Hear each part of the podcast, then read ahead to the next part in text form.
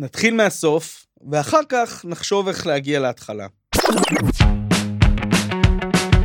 אולי אתם זוכרים כמוני, אולי ראיתם את זה live בטלוויזיה, סצנה איקונית של ברק וערפאת מתגוששים וצוחקים, עם קלינטון ברקע, גם הוא מחייך, בכניסה לחדר המשא ומתן בקמפ דיוויד.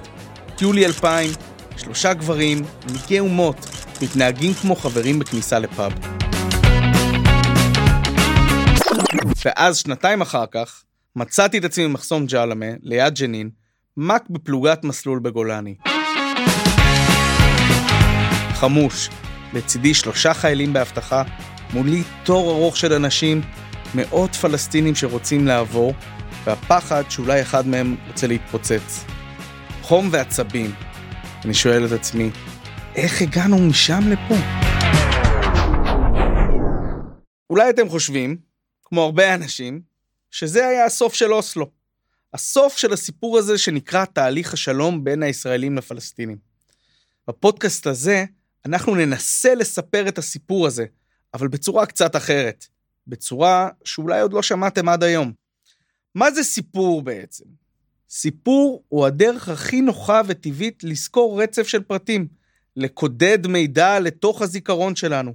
בעזרת סיפורים, אלופי עולם בתחרויות זיכרון לוקחים רצף של מספרים ומשננים אותו. בעזרת סיפורים, אנחנו מעבירים מדור לדור סטים של ערכים, אידיאולוגיות, מוסרי השכל, כמו התנ"ך או הקוראן, אולי כמו יונתן הקטן, שטיפס על העץ, אפרוחים חיפש, וחזר עם חור גדול במכנסיו. זה למשל מלמד אותנו אולי להיות קצת יותר זהירים? אבל כשאנחנו מדברים על פוליטיקה ומלחמות, אנחנו לא משתמשים במילה סיפור. אנחנו משתמשים במילה המתחכמת, נרטיב. וכשהיסטוריונים אומרים נרטיב, הם בעצם מודים שיש כמה דרכים לספר את אותה היסטוריה, ושהרבה פעמים אנחנו מספרים את ההיסטוריה בדרך מסוימת, כדי שתתאים למסקנות שמראש באנו איתם. כולנו, ימנים, שמאלנים, מסכימים בגדול שהסכמי אוסלו נכשלו. וכל הסיפורים, כל הנרטיבים ששמעתם עד עכשיו, מושפעים מהכישלון הזה. מי שבא מכיוון ההסברה הישראלית, יראה לנו איך הפלסטינים עשו הכל כדי שזה לא ילך. מי שבא מההסברה הפלסטינית, ישים זרקור על כל הרגעים שדווקא ישראל הכשילה את התהליך. אגב, אלה צודקים ואלה צודקים. לכולם יש טיעונים חזקים והוכחות מוצקות. וגם אני, אל תטעו, לא נקי מהטיות פוליטיות. אבל יש נטייה אחת שאנחנו יכולים לנסות להתגבר עליה. הנטייה לכתוב את סיפור העבר דרך המשקפיים של ההווה. מה שנקרא להיות חכמים בדיעבד. מה שקורה זה, מספרי הסיפור של אוסלו, משני הצדדים, תמיד התמקדו בכישלונות הקטנים שהפכו את הכישלון הגדול לבלתי נמנע. גזירת גורל. אולי בגלל איך שבחרנו לספר את הסיפור של הסכסוך ותהליך השלום, מהסוף להתחלה, אולי זאת הסיבה שהגענו לסוג של קיפאון, שהפסקנו לדבר על פתרון, ועברנו לדבר רק על ניהול הסכסוך. אולי, אם ננסה לספר אותו שוב, קצת אחרת, לא מהסוף להתחלה, אלא מההתחלה לסוף, נקבל נקודת מבט חדשה. שווה לנסות, לא? אז בואו נצא לדרך. לי קוראים ארנון דגני, אימא שלי תכעס עליי אם אני לא אוסיף דוקטור ארנון דגני. אני היסטוריון שמתמקד בסכסוך הישראלי-פלסטיני, ואני עמית מחקר במולד, המרכז להתחדשות הדמוקרטיה, שחתום על הפודקאסט הזה. אנחנו קוראים לו, אגב, הסכת אוסלו. הבנתם? בעונה הזאת של הפודקאסט אנחנו רוצים לצלול לעומק ההיסטוריה הדיפלומטית והחברתית של תהליך אוסלו בין ישראל לפלסטינים, ולבדוק מה הושג, מה השתבש ולמה השתבש. במיוחד נשאל אם הדברים היו חייבים ללכת לאיפה שהלכו, ומה תפקידן של המקריות, אי-הבנה וסתם טעויות בעיצוב המציאות שלנו. במילים אחרות, אנחנו נשאל, האם הכישלון הברור של השיחות בהכרח אומר שכל משא ומתן בינינו לבין הפלסטינים נידון לכישלון? בפרק היום, עורכים שולחן, מיישרים קו, מתחילים.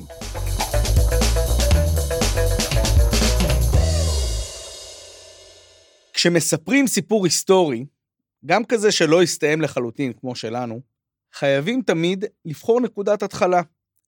נקודת התחלה זה עסק מסובך, כי בסיפור שאנחנו מספרים, על הניסיון לסיים את הסכסוך הישראלי-פלסטיני, שני הצדדים נהנים להטיח בצד השני שהוא התחיל קודם. קשה לבחור את נקודת ההתחלה. האם נבחר את שנת 1882, השנה בה המתיישבים הציונים הראשונים הגיעו לארץ ישראל? אז בטח יקומו כאלה שיגידו, תראו אתכם, שמאלנים אכולי אשמה, אומרים שכאילו כל הסכסוך באשמת היהודים, שהחליטו בכלל לעזוב את אירופה ולהגיע לארץ ישראל.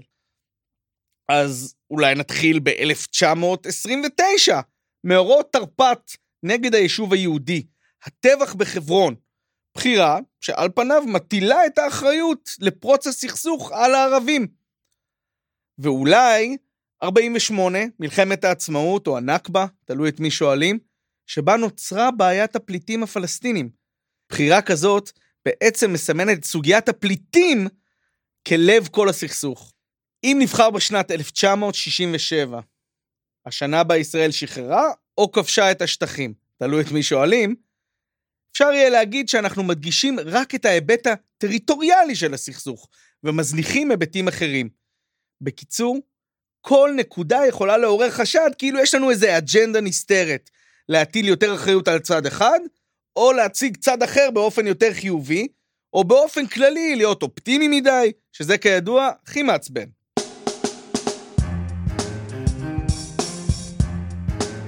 אז אם חייבים לבחור נקודה, וחייבים, כדאי לפחות שיהיה לזה הסבר טוב. פרק ראשון, כה אמר ז'בוטינסקי. כששואלים אותי מאיפה להתחיל את הסיפור על תהליך השלום, אני מנסה לבחור איזושהי נקודה שקרה בה משהו מיוחד, משהו תקדימי. ואז יצא לי לחשוב על המאפיינים הבסיסיים של הסכסוך הזה, שאותו ניסו לפתור. מתוך מחשבה שאם נסכים על המאפיינים האלו, נוכל אולי גם להסכים על התחלה. עכשיו, כמו שאתם יודעים, על ההיסטוריה של הסכסוך הזה כתבו הרים של ספרים. יש מי שמדגיש את ההיבטים האתניים, יש מי שמסתכל על דת כמרכיב חשוב. יש ניתוחים ששמים במרכז את הכלכלה וכאלה ואחרים. אבל מכל הדברים המעניינים שהתפרסמו, אני מוצא שאני תמיד חוזר לטקסט אחד, לא ארוך, שכל כולו תהייה על מהות הסכסוך. לא על אירוע כזה או אחר בתוכו, אלא ממש על ה-DNA של הסכסוך. לטקסט הזה קוראים על קיר הברזל, וכתב אותו אחד, זאב ז'בוטינסקי.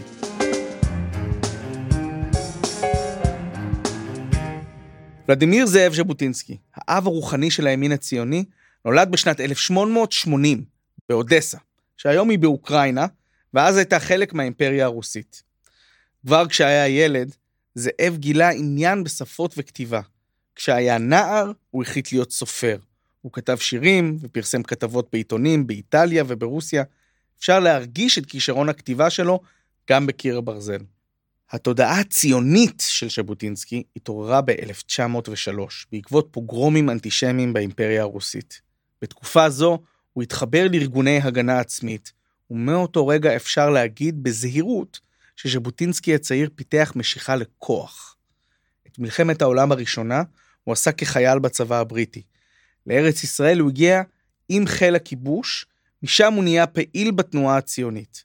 בשנת 1921 הוא חווה באופן אישי את הסכסוך המתהווה בארץ, והשתתף בכוח המגן היהודי במהלך מאורעות תר"פ.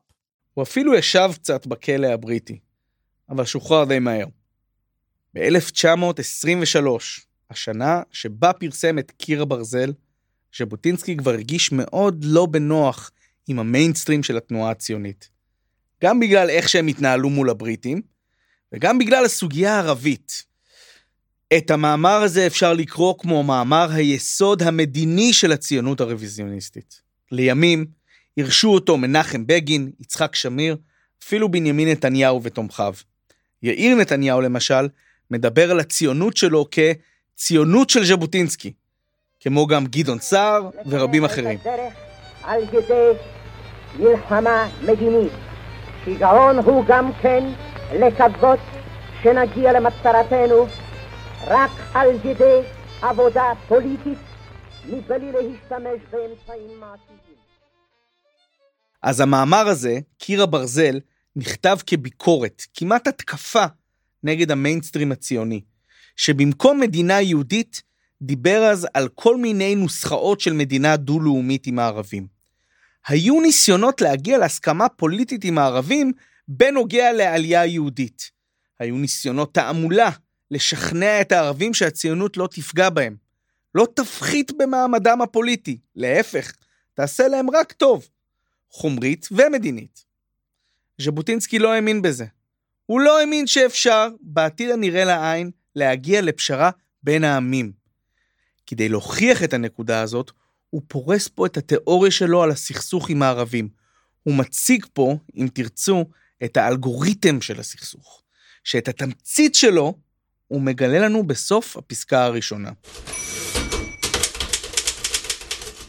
מתייצבת השאלה אם אפשר להגיע להגשמת מחשבות של שלום בדרכי שלום, כי הרי דבר זה תלוי לא ביחסנו אל הערבים, אלא אך ורק ביחסם של הערבים אל הציונות.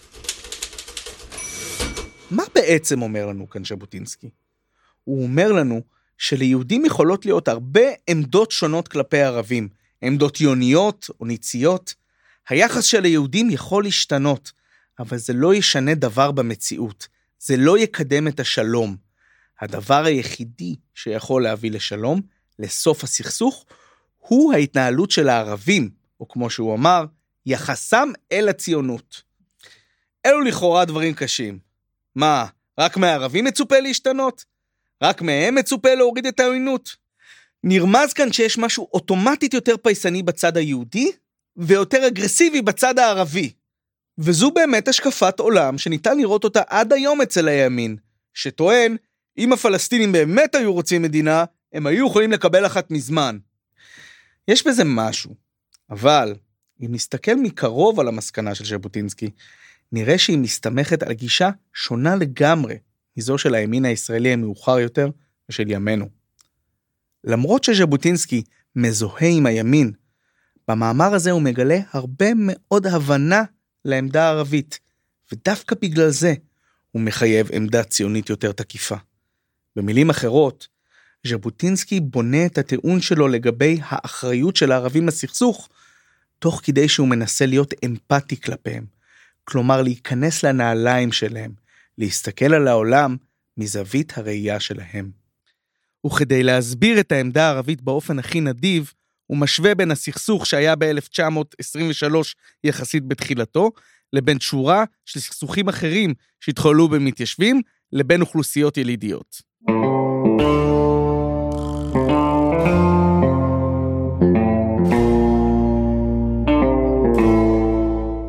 כן, הציונים מבחינתו של ז'בוטינסקי הם המתיישבים, והערבים הם הילידים. הציונים הם כמו האנגלים והסקוטים באמריקה הצפונית. והערבים הם ילידי העולם החדש שפגשו.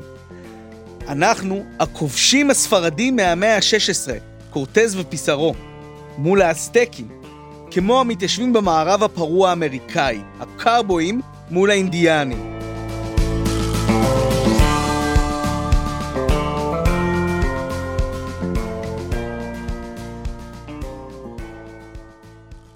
עכשיו, זה לא שז'בוטינסקי הכחיש את הקשר שבין העם היהודי לבין ארץ ישראל.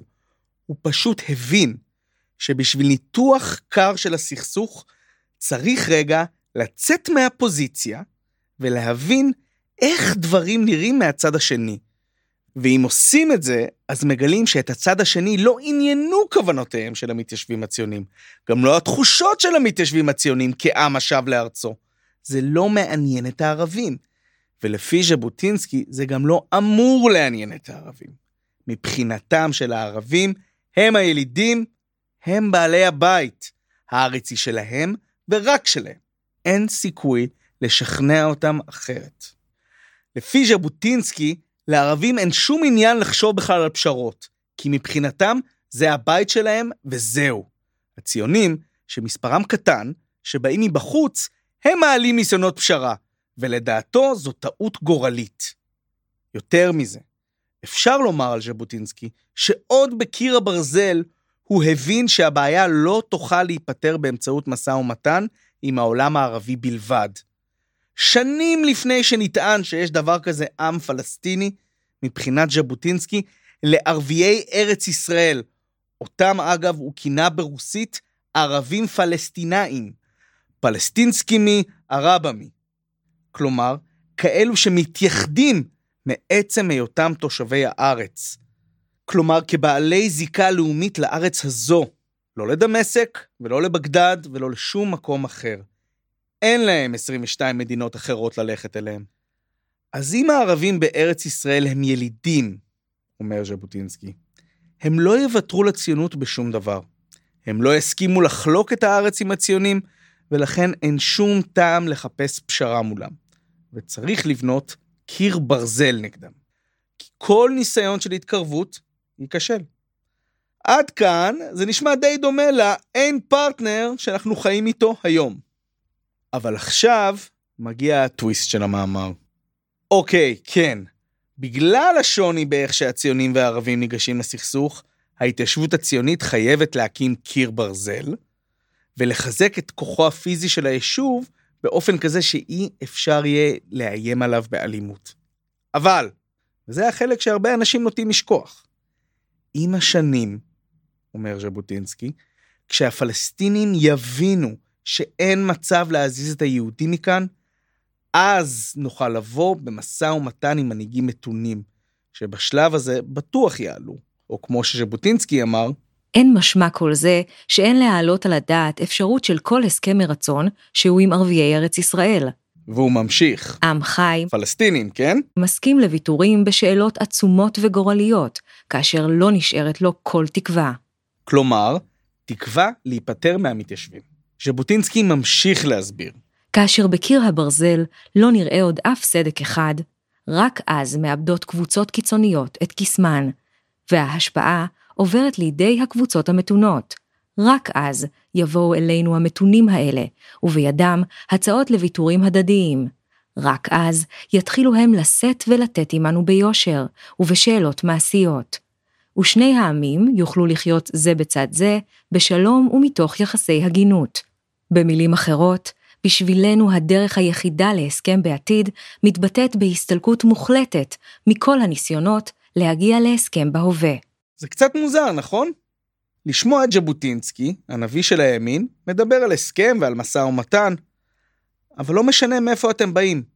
קשה לומר שהוא טעה. תאמרו מה שתאמרו על המדיניות האגרסיבית הישראלית כלפי השכנים שלנו, אי אפשר להתעלם מהעובדה שהשכנים שלנו, הערבים והפלסטינים, חרטו על דגלם את ההתנגדות לציונות, ובמיוחד לקיומה של מדינת ישראל. ככל שמדובר בהתנהלות מול הפלסטינים, הציונים המוקדמים גילו עמדות פרגמטיות, מוכנות להתפשר, ניסיון להכיל את הבעיה, אבל מבחינת הצד השני, עצם הקיום של התיישבות יהודית לאומית בארצם היה בלתי לגיטימי.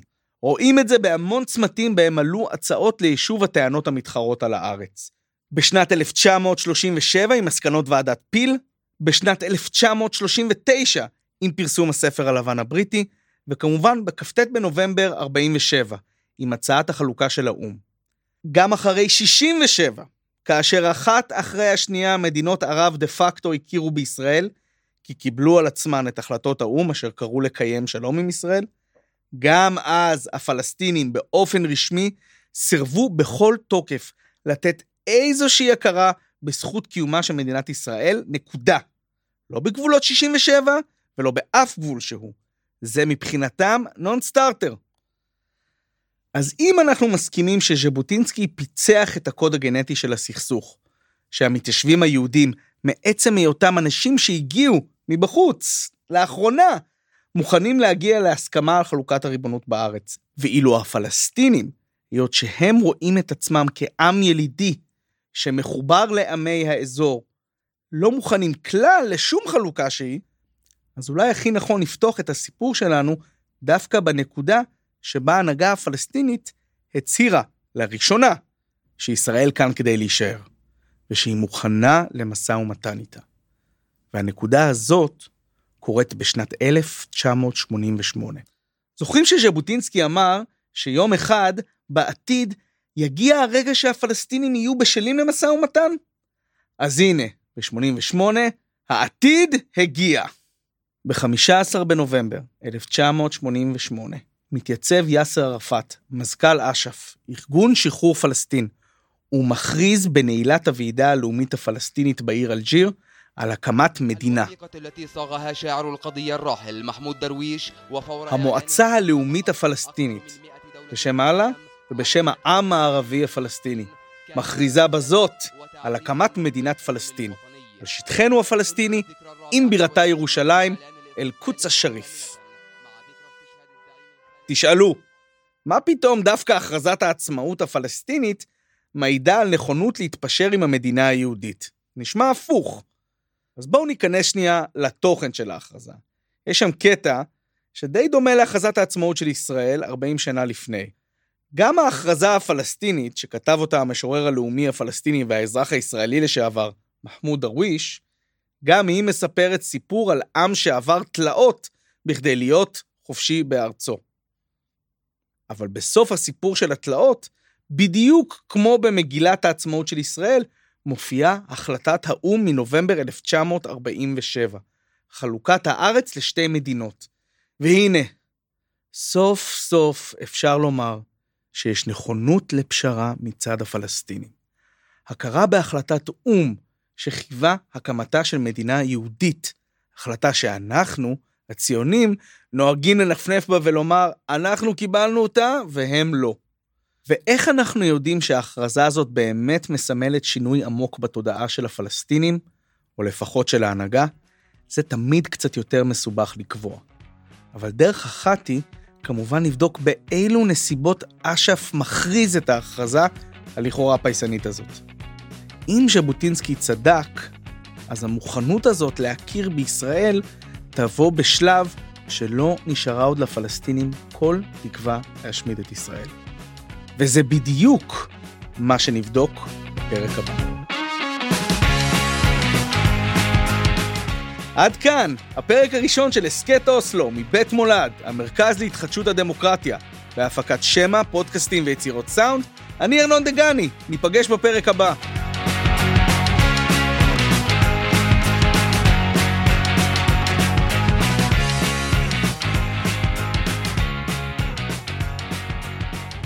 אהלן, אני עידו דמבין, מנכ"ל מכון מולד.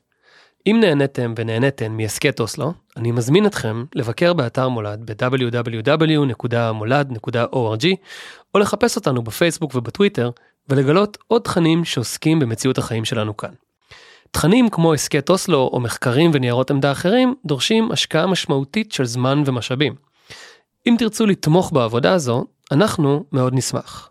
גם את זה אפשר לעשות דרך האתר כמובן, ותודה על ההאזנה.